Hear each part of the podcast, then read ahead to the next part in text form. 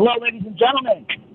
It is Thursday, and it's another episode of the MSP Initiative. But we're mobile in the RV Channel Strong Tour going across America right now. So hopefully my connection sticks in there. We bring back the one, the only, Mr. Dave Sobel. How you doing, Dave? I am rocking and rolling. I'm I'm watching your progress as you guys move across the country. Yeah, it's uh, a lot of miles in a short period of time. So uh, you got to be ready for that mentally, you know. You know it. You got to you got to keep got to keep the energy level up, right? exactly. So I have uh, I have our friends from Pax8, Cronus, Stockstarter, Connect Booster. Got Matt Lee from Iconic IT decided to come along with us for a part of the leg of the trip, and we're uh, you know got a couple other people. I said a Cronus already and then we have a couple other people meeting us uh, already for compliance groups on the trip. And uh, we have some friends that are kind of stopping in different parts of the tour as we're going through America. So, so far, so good. Everybody seems to be, you know, on their P's and Q's. We're following all, you know, the directions. But uh, it's just nice to be back out on the road, literally speaking. You know what I mean? I, I know some of you guys are addicted. You guys got to be out there. well, you know, listen, you know, you got to create your situation, right? Totally true. Totally true. Uh, so, things obviously are progressing. We seem to check in with you every two to four weeks or so. Uh, so the question I want to go through, and I've been following some of your progress here on, on your podcast, right, Business of Tech. Okay. So I, I, you know, I wanted to get an idea from you on, you know, a couple of topics that you brought up. I thought were pretty interesting. Uh, cool. One was, you know, does it matter to the end customer what brands you have in your stack? And I actually put a little bit of thought into this, you know, you know, as you actually put the topic out there. And I think from a big vendor perspective, there probably is some onus there, right? Like Microsoft's pretty big or Apple's pretty big. You know, the MSP centric brands may be a little bit less household names, so they just don't necessarily care. So I'm curious, like as you were doing your research for this, you know, and, and hopefully, I'm sure you've talked to different people, different MSPs. Obviously, you've been in the industry for a long time. You know, what is the de- demarcation point between large enough that the end customer cares, or small enough that they just need a checkbox. Yeah, so the, the it's a great question, and, and, for those that didn't catch it, I did an editorial. It's out as a YouTube or a bonus episode on my podcast, and I, and I was asked by one of my Patreon supporters, you know, how much do customers care about br- the brands that they do that you do business with, and so you asked you asked the right questions, but I want to go one step further because the real person that matters on this is the end customer. All that really matters is who is the understanding that the end customer has of these brands. You mentioned two, let's take them on right away, like Microsoft and Apple. I think there is some level of, of differentiation on a few, select few brands. We might be able to call them the big tech ones because I would I would lump like Google, Facebook, Apple, Amazon, Microsoft, the big five. They probably have some level of actual care from an end customer perspective. And the reason is very particular is, is those companies have a relationship with end customers that is personal as well as business you've got a relationship okay. with Apple, right? You own an iPhone. You probably have an emotional connection to your phone. But if you're an Android user, you own a Google device. You have experience with them on a consumer level and you interact with that technology all the time. The big thing about those five is that they are in your life every single day and you cannot escape them. Now, does an end customer care about those brands? I'd say a little bit, like it's non zero, right? It's non zero. But if you, the technology provider, has a recommendation, you're probably able to overcome it if you needed to. But, but the question is, do they care? I don't think a, a, a end customer is going to buy from you because you say, "Oh, I do business with Microsoft." I think they kind of expect you to do that. I think they expect you to understand those big five companies that I was talking about, and it's essentially irrelevant. Now let's go. Let's go a little bit hmm. deep, right? Let's go into the kind of the next level of big companies HP, Cisco, uh, you know, like the the these these big brand name, Lenovo, like anybody in these, and they're generally going to be in the in the hardware space, right? Because they're very large. I think this is the instant where it doesn't matter. If you go to if you go to most end customers and you sell them your brand of whatever, right? We do business with Lenovo, we do business with HP, we do they are going to take your recommendation. I might give a little okay. I might give a little asterisk for Apple and the Mac. There are you know, there are going to be people that are like you know hardcore Mac people, and they're going to probably as business owners look at it from the perspective of I don't want to be retrained or I don't want my people to be retrained. They're going to they're going to weigh that, but you could overcome it. I would probably advise you not to try, but if you if you go to most business owners and you say, "Hey, I know you you buy Lenovo laptops. Uh, we're going to switch out for you know H for Dell ones," they're going to just say yes. They don't care. And you definitely get the further back if you recommend one firewall brand or networking switch, the end customer just does not care. But but but but they, there, there's a demarcation point, right? Because I would assume everything we talked about so far has been about SMB, and I know that that is quantified differently uh, depending on who you talk to. But once you get into slightly larger organizations, the, the, they may have a different opinion on these things, right? So, sure, I think the answer is yes but it's only going to really come from a contract relationship perspective. I really think, I mean, I don't think that these are not buyers that are generally going to be buying for emotional reasons. If you're dealing with, say, a mid market company and you're dealing with the IT shop, they may say to you, hey, we have a three year contract for support with Cisco. We're very happy with that. Like, you can overcome that. If you came in and said, look, I've got a 15 year experience with, you know, you know, uh, Meraki or, or no, sorry, you know, like think of somebody, I'm trying to come Ubiquiti, right? And I want to put in a different wi- wireless access point. They're probably going to still go with your recommendation because they've brought you in for your expertise. And that's the theme of where I'm going with this is expertise will tr- will always beat out that brand loyalty at almost any level. That's what happens when you bring in system integrators, solution provider, VAR, whatever level they're at, it, it wins. So, so then, Dave, does it matter about being the platinum partner for XYZ vendor or the you know gold for solutions provider for XYZ? Does that does that matter then if the end customer just doesn't really? It's yeah, they're really just buying an outcome, right? Does does that marketing make a difference? Not not really.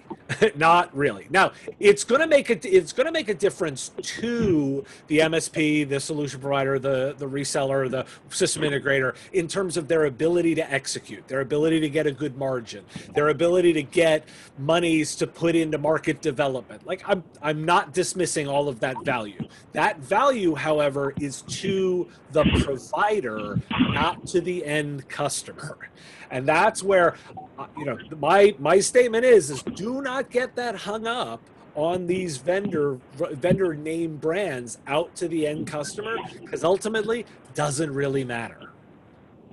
So the so the logos on the bottom of the website of hey we work with all these companies. You're telling me that's not going to really make a difference on the buyer at this point. Not really not really. It's it's the you know and not so much that i would i wouldn't put much energy there because of it's such a negligible difference. There are things you can do that'll make such a better diff, better difference in terms of the way you position it. Like if you took that energy time and money and made sure your own messaging was more targeted or more specific or slightly better polished or a little bit more efforts or, or did better measurement all of those moves are better.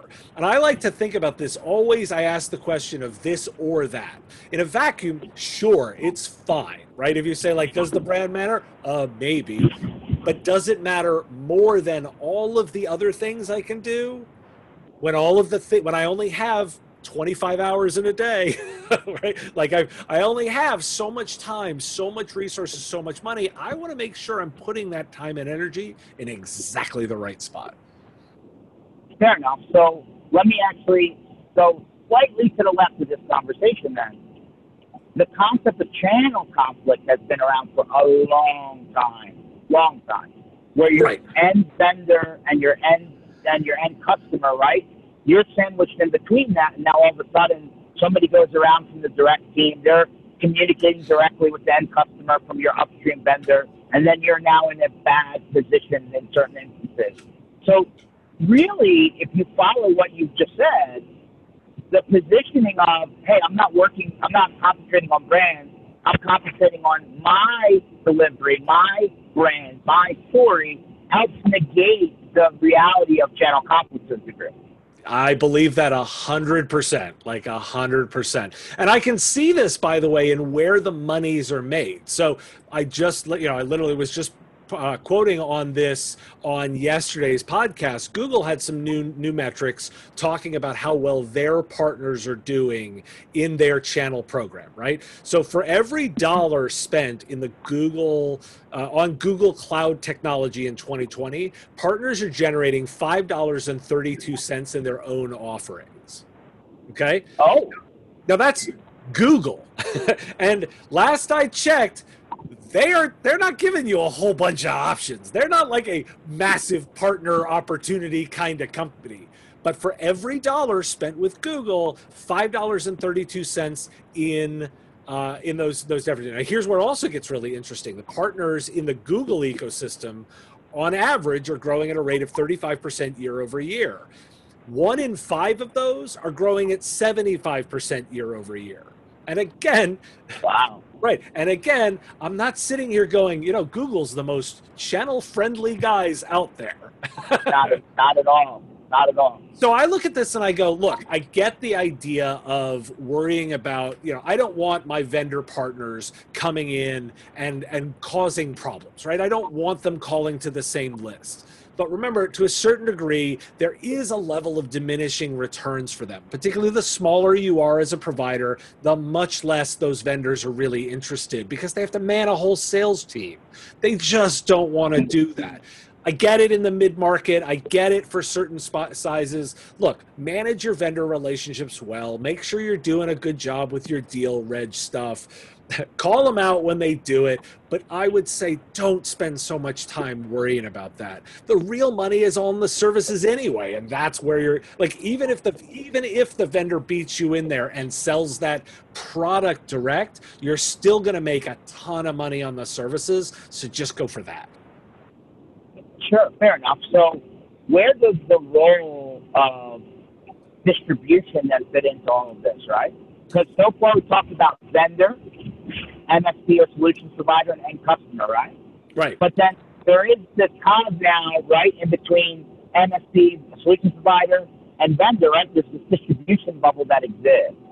Like, how do you how do you factor that into this entire conversation from your perspective? Yeah, so there's a couple of areas where distribution adds really good value, right? And I particularly right now, I always am leading off with how good a job distribution is doing in, tel- in terms of helping with financing, the financial support, Yeah. the credit lines. Like you, you've got to start there because particularly with all of the stuff we're seeing in terms of like the market right now like it's kind of a crazy place right? So I, I would sort of say like you know we've definitely got to make sure that you're protecting yourself cash wise and you're taking advantage of all these programs.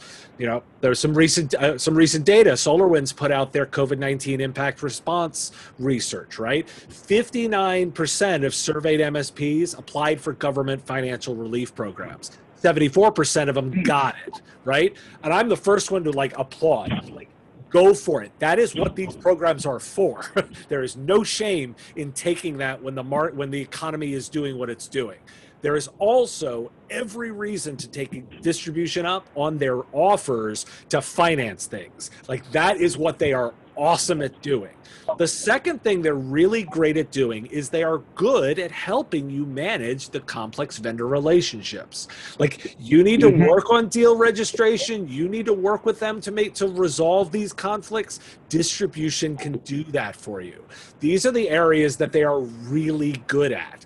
And you know, I'm I'm the first one to sort of say admit like I've been down on distribution before, and I admit it, and I'm eating crow publicly saying I have been so impressed by the way they've stepped up that I'm coming back and saying like, look, they are proving their value when it's needed most. Leverage them for these programs. Sure enough, I, I, I appreciate that feedback, and frankly, it sounds like it's a mistake to not investigate your options there, because otherwise you'll lose out on financing and financial vehicles that you otherwise wouldn't have. Right, and so, why would why would you? Yeah, why you, the small solution provider, are going to take any financial risk, particularly right now when cash is king. Conserve it as much as you can. If the distributor is going to help you and add that value and help you navigate all of the deal reg and conflict, man, take it. Take the, take that yeah, that help. For sure. So so let's pivot a little bit. You mentioned the financial programs obviously here in, you know, the United States, you know, PPP forgiveness is starting to, you know, kick in and, you know, all the other programs that came along with that. And we'll never know if there's going to be another round or not. You know, that's just the political game that we're all watching on TV. Right. But, you know, switching to job numbers, right? What are you hearing now from a, you know, it sounds like unemployment, you know, is going down, right? The requests that are going in for unemployment insurance going down. Obviously, the additional supplemental federal unemployment, you know, on top of the state benefits ha- has gone away until they decide to maybe bring it back. We'll see. Where do you see MSPs now starting to reset from people that otherwise were furloughed or, or let go, or are we still in a holding pattern from your perspective? We're still figuring it out and i and i want to make sure that well yes you're not wrong that unemployment has gotten a little better. It's still in record territory. Like we are talking 10% so i I, don't want to, you know, I don't want to give people this impression that I'm like, oh, it's getting so much better so fast. This whole V-shaped recovery thing, not happening there's some new here's again you know everybody knows i'm the data nerd. That's why i'm constantly pulling them out for my show. On gartner just had some new data come out around worldwide banking and securities it spending. Now I like this marketplace because the capital market space is not struggling, right? The problem in the economy is not lack of lack of money, it's not lack of credit, it's not like the financial meltdown that we see in, in 2008, 2009. The current situation is because the government shut down sections of the economy. You know, so so the banking industry is not a problem. Well, Gartner now says that market space on IT spend is going to drop 4.7% this year. Okay, so oh, that's, right. that's a pretty big drop. That's a substantial drop, right? So so that's that's important to look at because I look at banking and I'm saying that's not an industry that's having a problem yet they are also trimming trimming up. So and and this is what we're starting to see right? If they've just started banking starts trimming it up that means the it spend is going to go down. You're going to see that happen over the next few months. Like this is a hmm. longer term it takes a lot longer for the ripple effects to come through. Now again i am come at this from the perspective of i desperately hope to be wrong right? I I I want to be wrong here. I want this. I want everyone to plan this way, thinking, well, there's warning, but it proves out to be not as bad. That's the best solution for everybody. But what I'm worried about is, is that it takes a little bit of time for these things to flow through the system, right? P- you just mentioned mm-hmm. PPP money just run out. That means a lot of people were holding on to employees as long as they could, or they weren't necessarily impacted now with those programs running out we're going to start like you know the economy is essentially now out there on its own. Let's let's see what happens. I'm expecting spending to be a little bit lower Uh, I'd heard, you know, Forrester has some data out now. They're projecting kind of a 17% drop in revenues for solution providers when you look at it for the year. That's the that's the current like you know highest probability case. So I'm looking at this saying it's a, still a little early. I'm not ready to declare any kind of victory. I'm just saying like if I'm if I'm a captain of the ship, I'm looking out saying those waters look choppy, and I think they're choppy for a while. I would love for this, you know, hmm. like so so far it hasn't been it hasn't been as bad as we've thought, and the numbers have been have been better, but they're not getting better fast. Like they're not getting fast. This is a if, if even if we're looking at a recovery, it's not a V-shaped one. It's probably a U-shaped one, meaning going a long time out before it gets better. So my the long-winded version of saying like I, I I'm feeling like the, the market is just at this point. We're going to see, start seeing a lot of new data points come out towards the end of August and into September. Particularly, like we'll see what the politicians come up with, right? But we'll know either way, and we'll start having some data about what it means to be without that level of protection. We're seeing big companies do layoffs, though. I'm expecting that. You know, when I when I look out there, yeah, yeah. you hear about you hear about especially the airlines who furloughed like a half of their staff, right, with their you know, flights disappearing. And at some point, those furloughs have to convert to layoffs, right? It's not right. at some point. Exactly. And on top of that, I mean, I keep keep looking, going like, you know, there are sections of the economy that are just really damaged. You can't tell me this doesn't have a ripple effect. So, and I'm and you're seeing it, right? Again, when I point, when I can see projections for the banking industry to be down, banking is not an industry that you know they they were able to pivot to work from home. Those people are still needed. Cash is still flowing, but we know they're also impacted. So, Dave, let me. I mean, this may be a very interesting question, but I feel it's worth mentioning in the same light. Does the presidential election have any effect on the IT services industry? You know, it's a it's a good question. Um, so I definitely can say like we're seeing, uh, you know, and I'm gonna gonna be careful to just analyze this because we're not gonna have a politics discussion here. Um, but Silicon Valley has been reacting positively to the the announcement of Kamala Harris as the as VP. There's been a lot of buzz on that. How Silicon Valley is feeling very comfortable with that. Um, I definitely think that we're to see the market you know make some i definitely think when i talk about the stock market i think there's going to be some moves that happen leading up to the election because of the uncertainty of the date itself. I think there's probably going to be some companies that try an ipo um, so i and i think technology companies may be in that that that realm think about it from a supply and demand perspective. There's a lot of money floating out there that really wants to get in on the market, right? There, there's, there's a lot of people that are doing really well at the high end. They want to put their money somewhere, and a ton of IPOs are not coming out this year. So for you know, if you're in the hospitality industry, you're in the travel industry, you're in uh, like there's all these sections where like if you were going to pop as an IPO, you are not doing it right now. So you know so i'm gonna we're gonna see that. Will it affect services providers? Sure there's to be areas of the market that are to probably get a little bit hot or a little bit trend up as they make moves coming into that. Um, i think the other bit that we may see i think regulation is always kind of the uh, the last dark horse in there. We may see some moves happen from a regulation perspective right beforehand. And we're to they, they, may make moves anticipating a, a, potential change on the other side. We'll see. Interesting. So speaking about ipos whether it makes a difference or not i think the answer is no if i guess properly from your your podcast but you know you have Datto and SolarWinds who have both kind of made news in that, that area right? Datto's preparing you know for a 2021 transaction of some sort, and then SolarWinds MSP and SolarWinds may be actually like separating and splitting into separate entities. What what does that mean for, for everyone watching? Okay, so let's uh, let, let me make uh, trying to be uh, put my journalist hat on for a second. IP uh, Datto has not announced anything. yeah, so like they they as a company have not announced anything. There are no dates. They have simply we have we have understanding that they have filed confidentially that they are intended to IPO. So there's no dates. Okay, SolarWinds uh, on their recent investor call has has announced to the market that they have gotten approval to uh, to consider a spinoff of their MSP group. That's that's where we're at. Um, neither is known.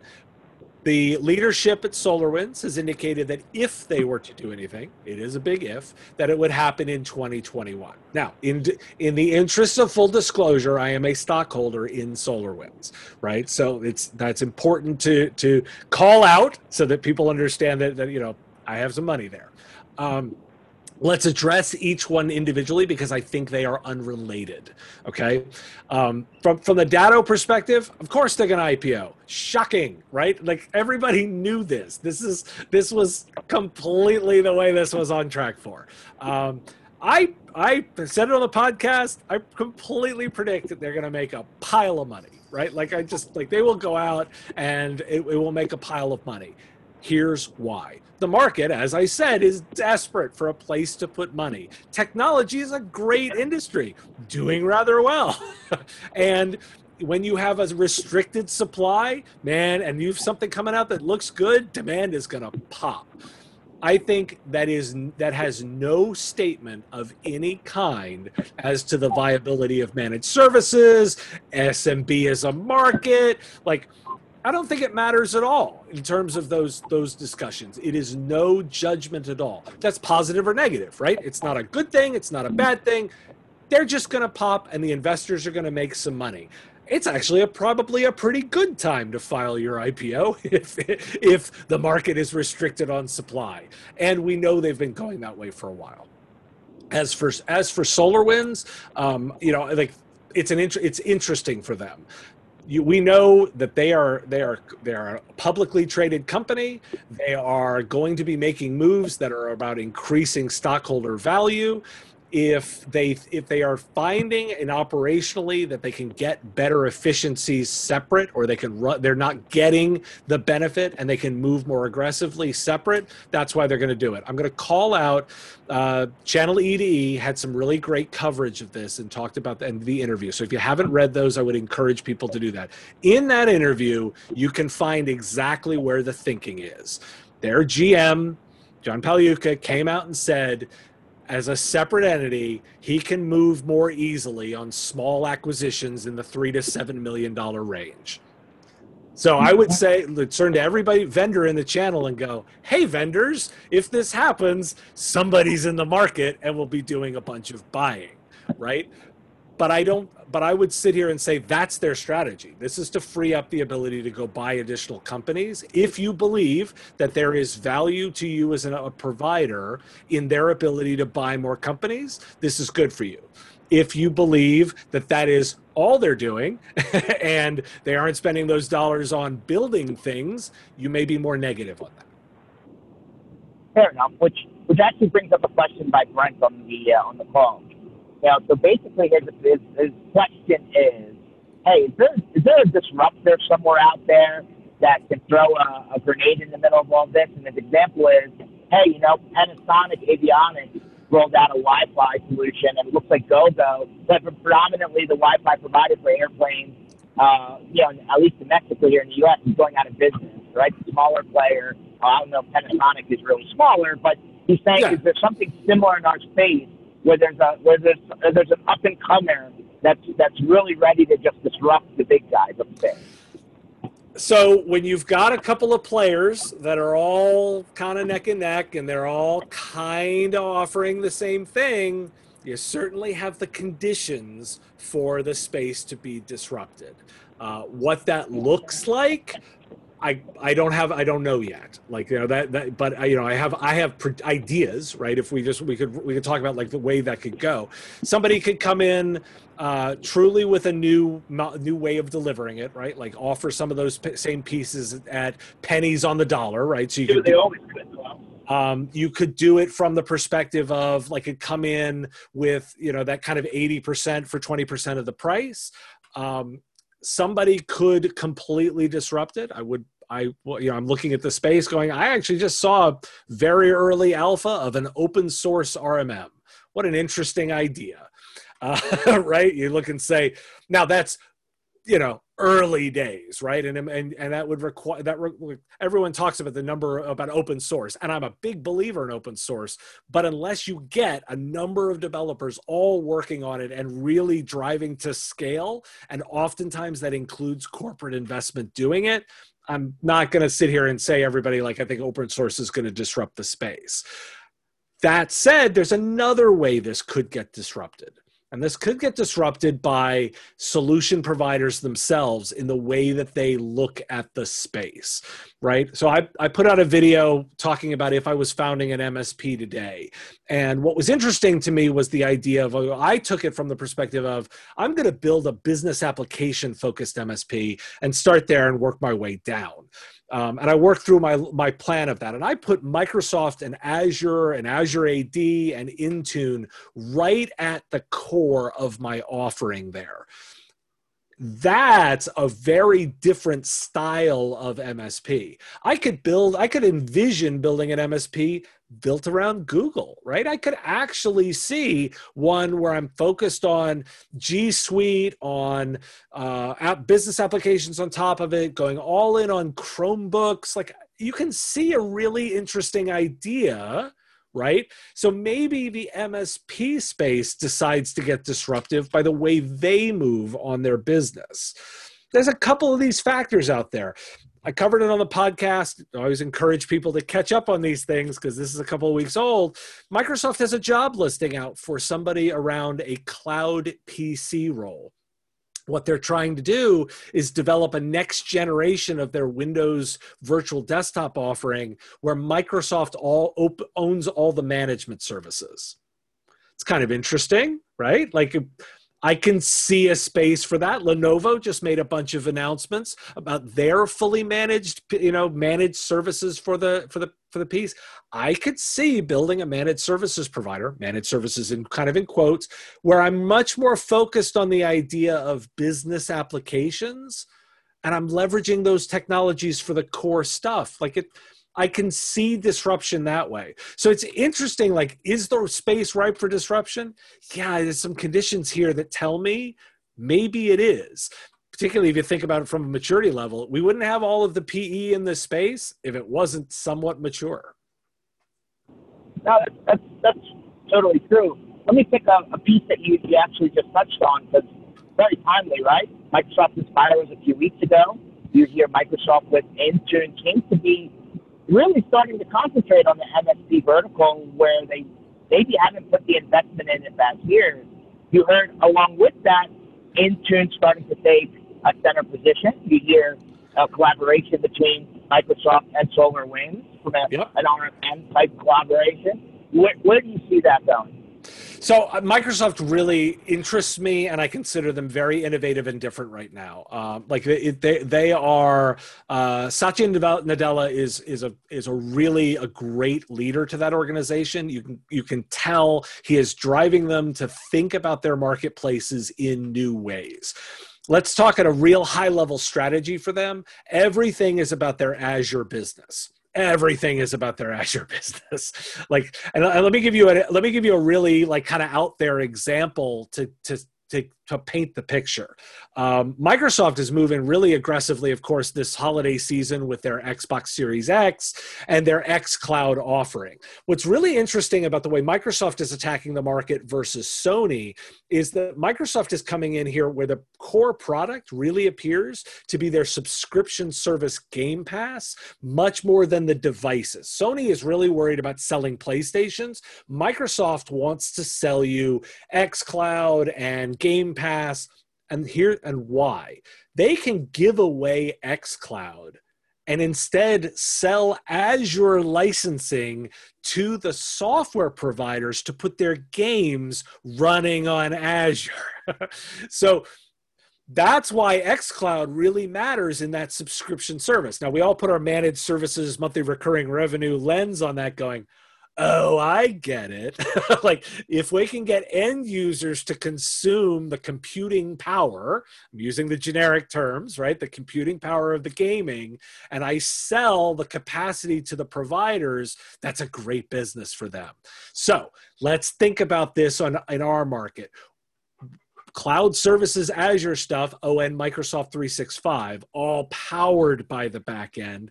It's really great for them to get as many workloads onto that as possible. So their interest in, in investing in Intune, super interesting. Like this is, and this is a long play. Intune's, Intune's been around for a long time and they've slowly been working on it and keep getting it. It's finally hit that point.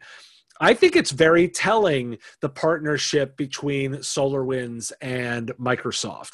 What did they do? Their their micro uh, SolarWinds has said we're not going to build that because Microsoft already has it locked up. We're going to integrate with it. And pulling from their own webinar, Microsoft said those are all just open APIs. The, the power of their of their uh, partnership is that they like each other right? They work well together. They do a ton of business together. it's so it's good for them to work together. Of course it is. And it makes logical sense, right? SolarWinds binds to the Intune offering, they extend from one another.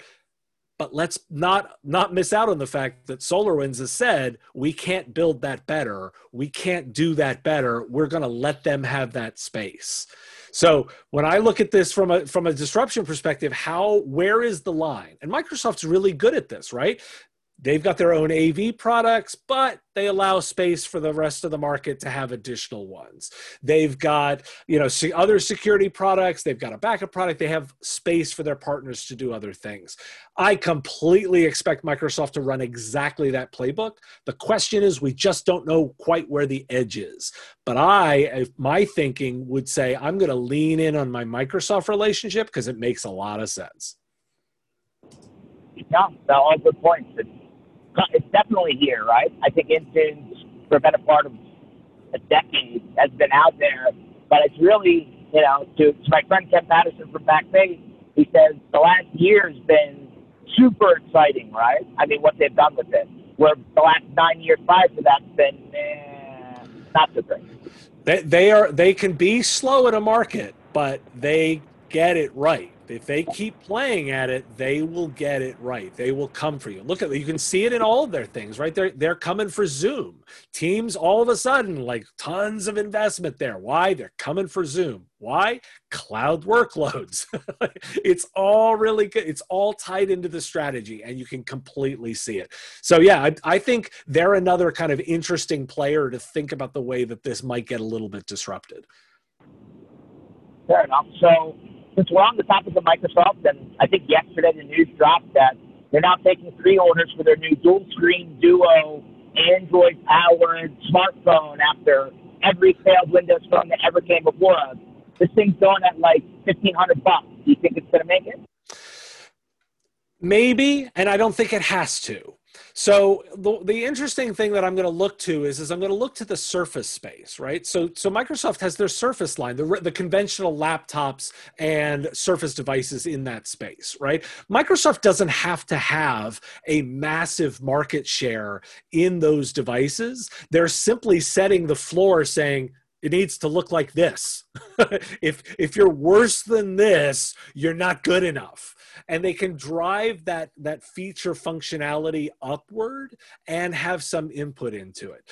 We we all know they've lost on the on the operating system. They know they've lost in the operating system. They're not competing that way but what they can do is they can say, you know, in mobile phones, we think there's an opportunity to get from, you know, in, in some additional functionality. We can add some additional value here and we can have some influence over the market. So I think that's the reason why I'm like intrigued by it. I don't think they need to do incredibly well. By the way, it's not priced from the, from a mass market perspective. That's priced in a way where they're they're showing what the market can do and they're they're driving new ideas. I like that. I mean, when's when's the we haven't seen a form factor change in mobile devices in a while. I'm kind of excited to see them try. no, I'm I'm I'm, a, I'm on a Surface now. I'm, I'm a Surface guy. Everyone in our company gets one variant of the Surface. They just seem to work well. Uh, but yeah, I'm, I'm intrigued by it. I'm, an, I'm it's funny. I'm a Microsoft everything guy, except when it comes to my cell phone. Right? Apple. Right. Uh, it just works, and it works more than it doesn't. I feel like Android. Yeah, the Android fans out there love. Yeah, they have their fanatics, but there's way more tweaking and tinkering you have to do to keep those phones running. I'm curious to see how tightly integrated Microsoft built all of their stacks for that device line on Android. It feels it's something completely different than what they've done before, obviously. Yeah, and what's what's also interesting there, by the way, is is so because I'm also an iPhone user, right? So I'll hold up my uh, mine as well. Let's no, note that I'm sure we both are using Microsoft platform stuff on those devices, fully loaded with all the Office suite, with Teams, with Skype. So Microsoft has done a really nice job of making sure their stuff is everywhere. Like they, are they are making sure that they are the productivity platform and they've they've pivoted smartly in terms of moving away from just thinking of Windows. So I give them a ton of credit. No, fair enough. Let's talk about security for a second, because even over the last day or two, there's been large security breaches again that are hitting the headlines, right? Uh, what was the one that just hit? Uh, Sam's, Sam's Club? Oh, SANS Institute? Okay. Just had a, a 100,000 plus accounts breach? Okay, so when does it stop, Dave? Where, you know, the security thing just seems like it's just waiting for the next guy to get hit insurance companies are clearly going to pivot and start charging more. MSPs seem to not wake up to this until they themselves get hit or one of their customers. The software that they're using has some maybe been in the middle of that. It just seems like an ever evolving situation. So I'm just trying to understand when everybody figures out that, you know, it's now time to do something different. What, what, what where does this go, Dave? Well, how does this get better? So you're teasing, you're you've you've without even knowing because we hadn't talked before that. You've uh, teased up. I've got an interview coming out on the weekend on my podcast. It'll be out on Monday on my YouTube channel with Joseph Brunsman, who is a cybersecurity expert in the insurance space. So he's an insurance broker, focuses on this space. He and I talk in the interview about why rates are going up, what insurers are looking for, where those trends are happening from the insurance angle. So it's a really interesting conversation about what's going on in that marketplace. Let me, I'm going to keep saying this till everyone is tired of hearing it, but I don't think enough pers- people have heard it yet. We really have to be thinking differently about the way we talk about security armed gangs of criminals are breaking into businesses and they are holding business owners hostage with attack weapons. By the way, I would tell everybody catch the business of tech tonight, where I talk about the new franchise model that ransomware provide, like creators have started doing, where they've built an affiliate network to deploy ransomware. It's an incredible franchise model that they've all built so that they're I mean, they're printing money over the on the adversary side. So catch the episode today. It drops today at five. Um, but in answer to your question, what changes it? Look, if what what I just described with those criminals was happening on the streets, there would be calls to arms. The government, like state governments, would be told, city governments would be getting involved with their police departments, with their investigators, pulling in the FBI. This is why we're going to be regulated as an industry. This is why regulation is coming for us. The window is shortening. the window is shortening for solution providers to do something about it, to start demanding that we do something, that we actually pull together. And this is going to have to fall on solution providers. Again, that when I when I have this discussion with with Joseph, we talk about why regulators are making the moves they're doing, how they're thinking. I think this is going to change, and our window to be part of the solution is closing. it will, because state AGs are not, attorney generals are not going to let this happen. We've clearly seen the moves already in Louisiana. I'm aware of several others. this is this is not the end of it. I'm not ready to report on it because I'm not, you know, we're not at that point yet. But don't think anybody who's sitting out there saying, "Oh, the Louisiana thing is a one-off," it's not going to. Ch- you're not paying attention. it's change. This is a whole market space, and this is, you know, for me, you know, um, this is what I'm spending a lot of my time working on and researching for the for my podcasts is around these kinds of issues because I think this is the big change. But Dave, I mean, what about the companies who, like Garmin, got hit they paid the multi-million dollar payout to bring their business back online, and their response is it's a tax deduction. That's doing business.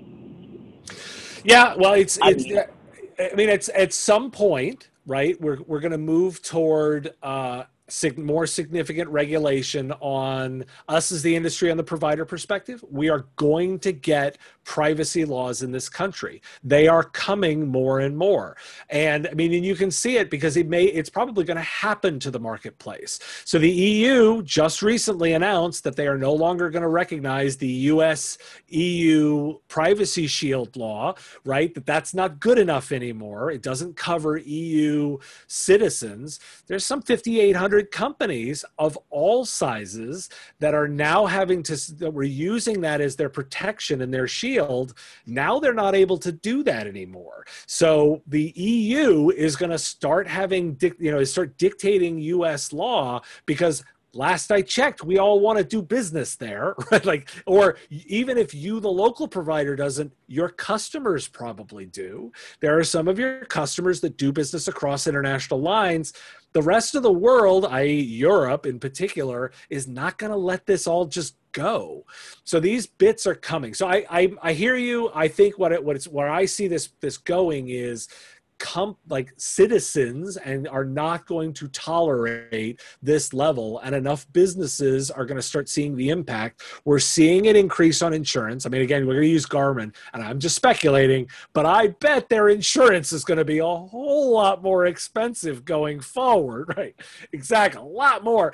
These these ransomware incidences, these security breaches, they are not cheap, right? This is not a small, I mean, we're measuring it in the millions. We're not going this is not sustainable. Something's going to change. But pivoting to the other side, Dave, now you have the bad guys, the state sponsored, you know, software companies basically building in all the back doors anyway, right? TikTok is the one, WeChat, right? You heard the ban that was signed, hey, if something's not done within 45 days, like, where is the protection from the existing marketplace to prevent that from happening? Because it's happening uh, from an app that should be safe because it's already in the store, right?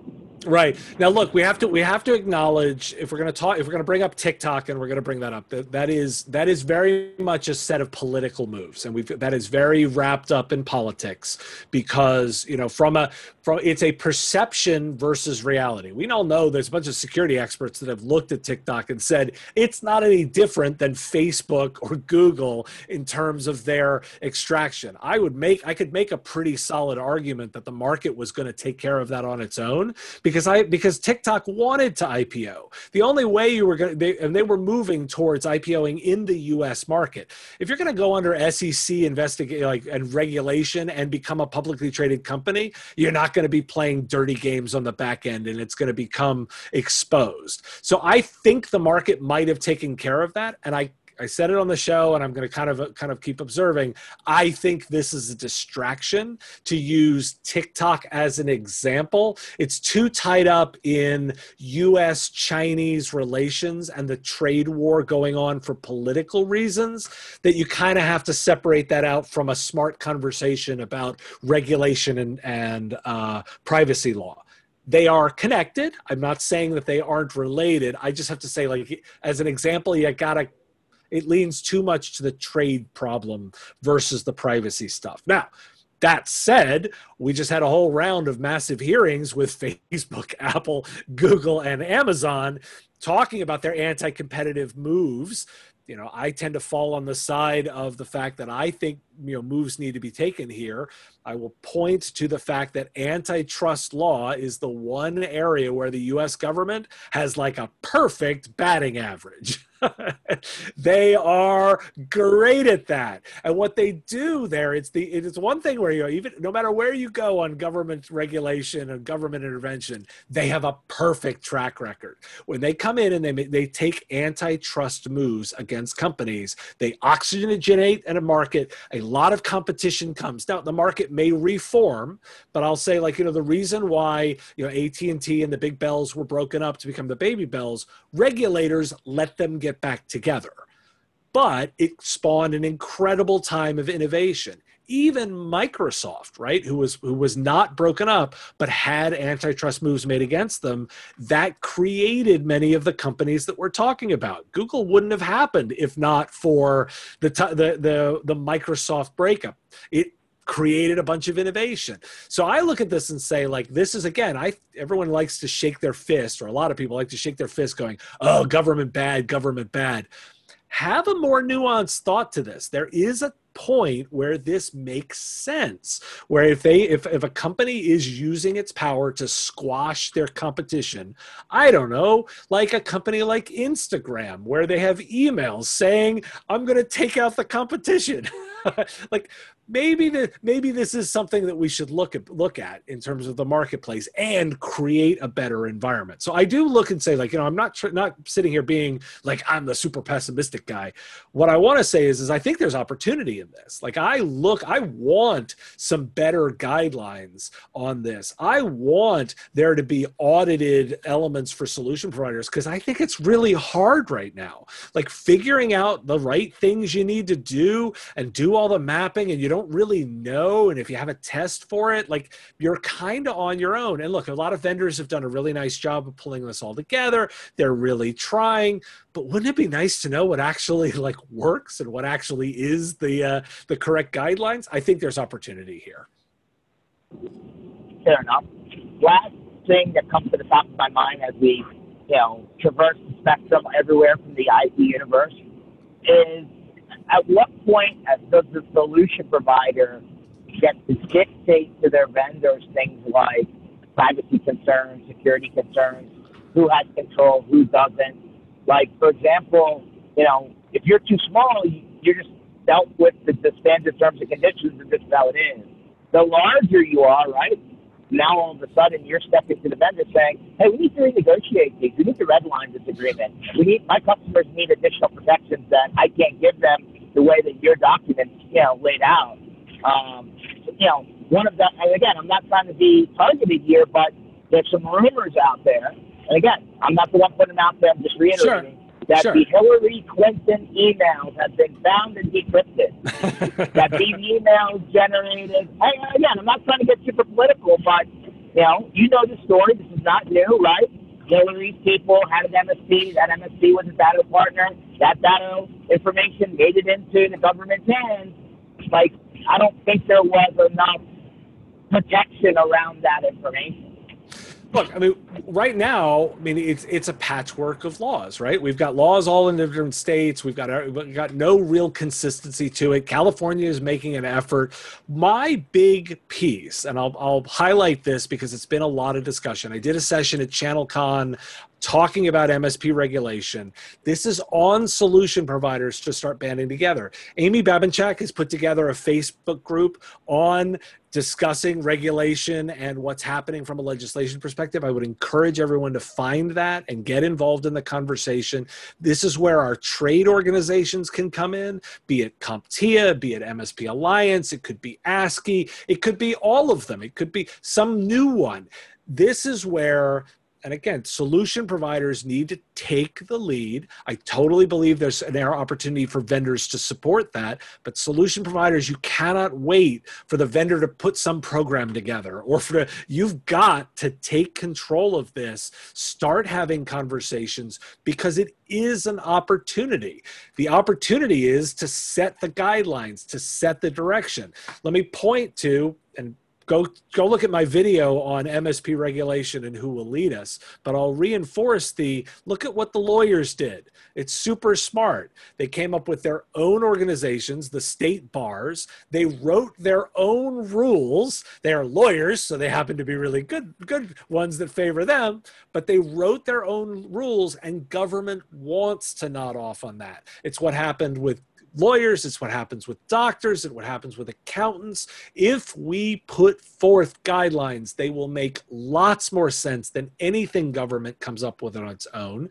They will, government wants to endorse an idea like this because they know there's a problem and they don't know how to solve it this is our opportunity and do not think you know you can just kick back and and say well you know i'm good enough so, you know, it'll just work out because I'm already delivering services.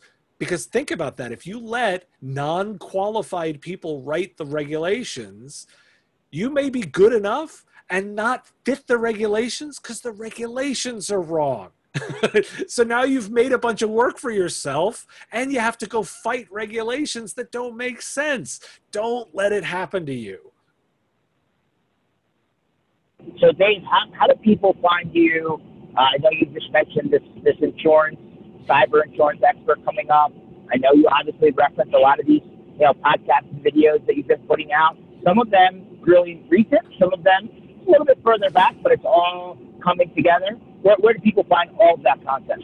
So I'm easy to find. Everything is at mspradio.com.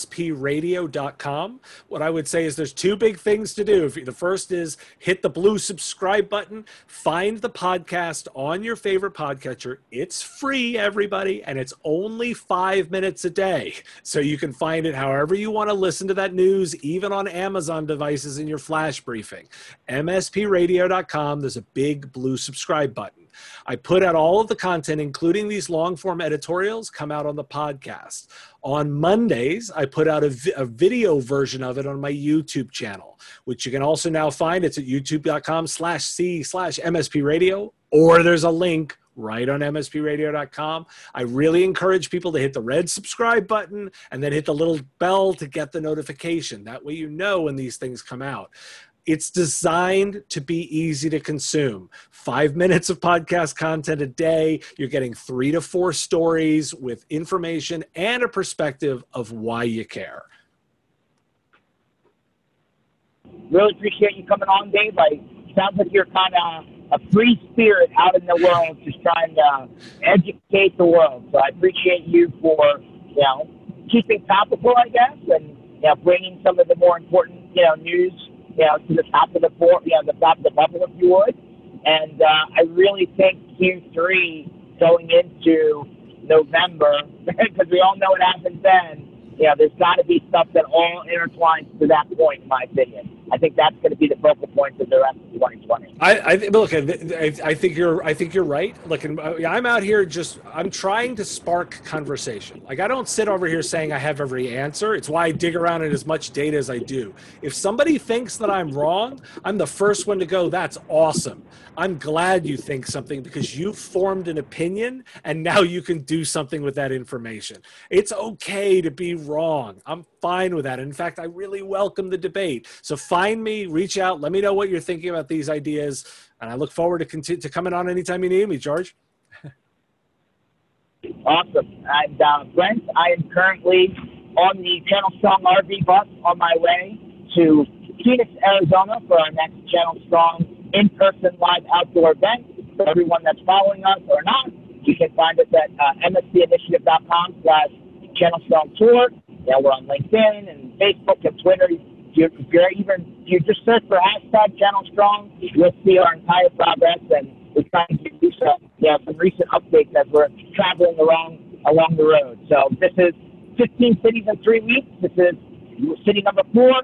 We've got a long way to go, so definitely keep watching us, and we'll still still be doing our Tuesday and Thursday uh, MSP initiative shows like we did today. Thankfully, our hotspot setup uh, worked out today. But uh, Tuesdays and Thursdays, 1 o'clock Eastern, uh, and then keep, keep eyeballs on our tour online. Thanks for joining us today, Dave, and thanks everybody for watching today, and we'll see you on the fly.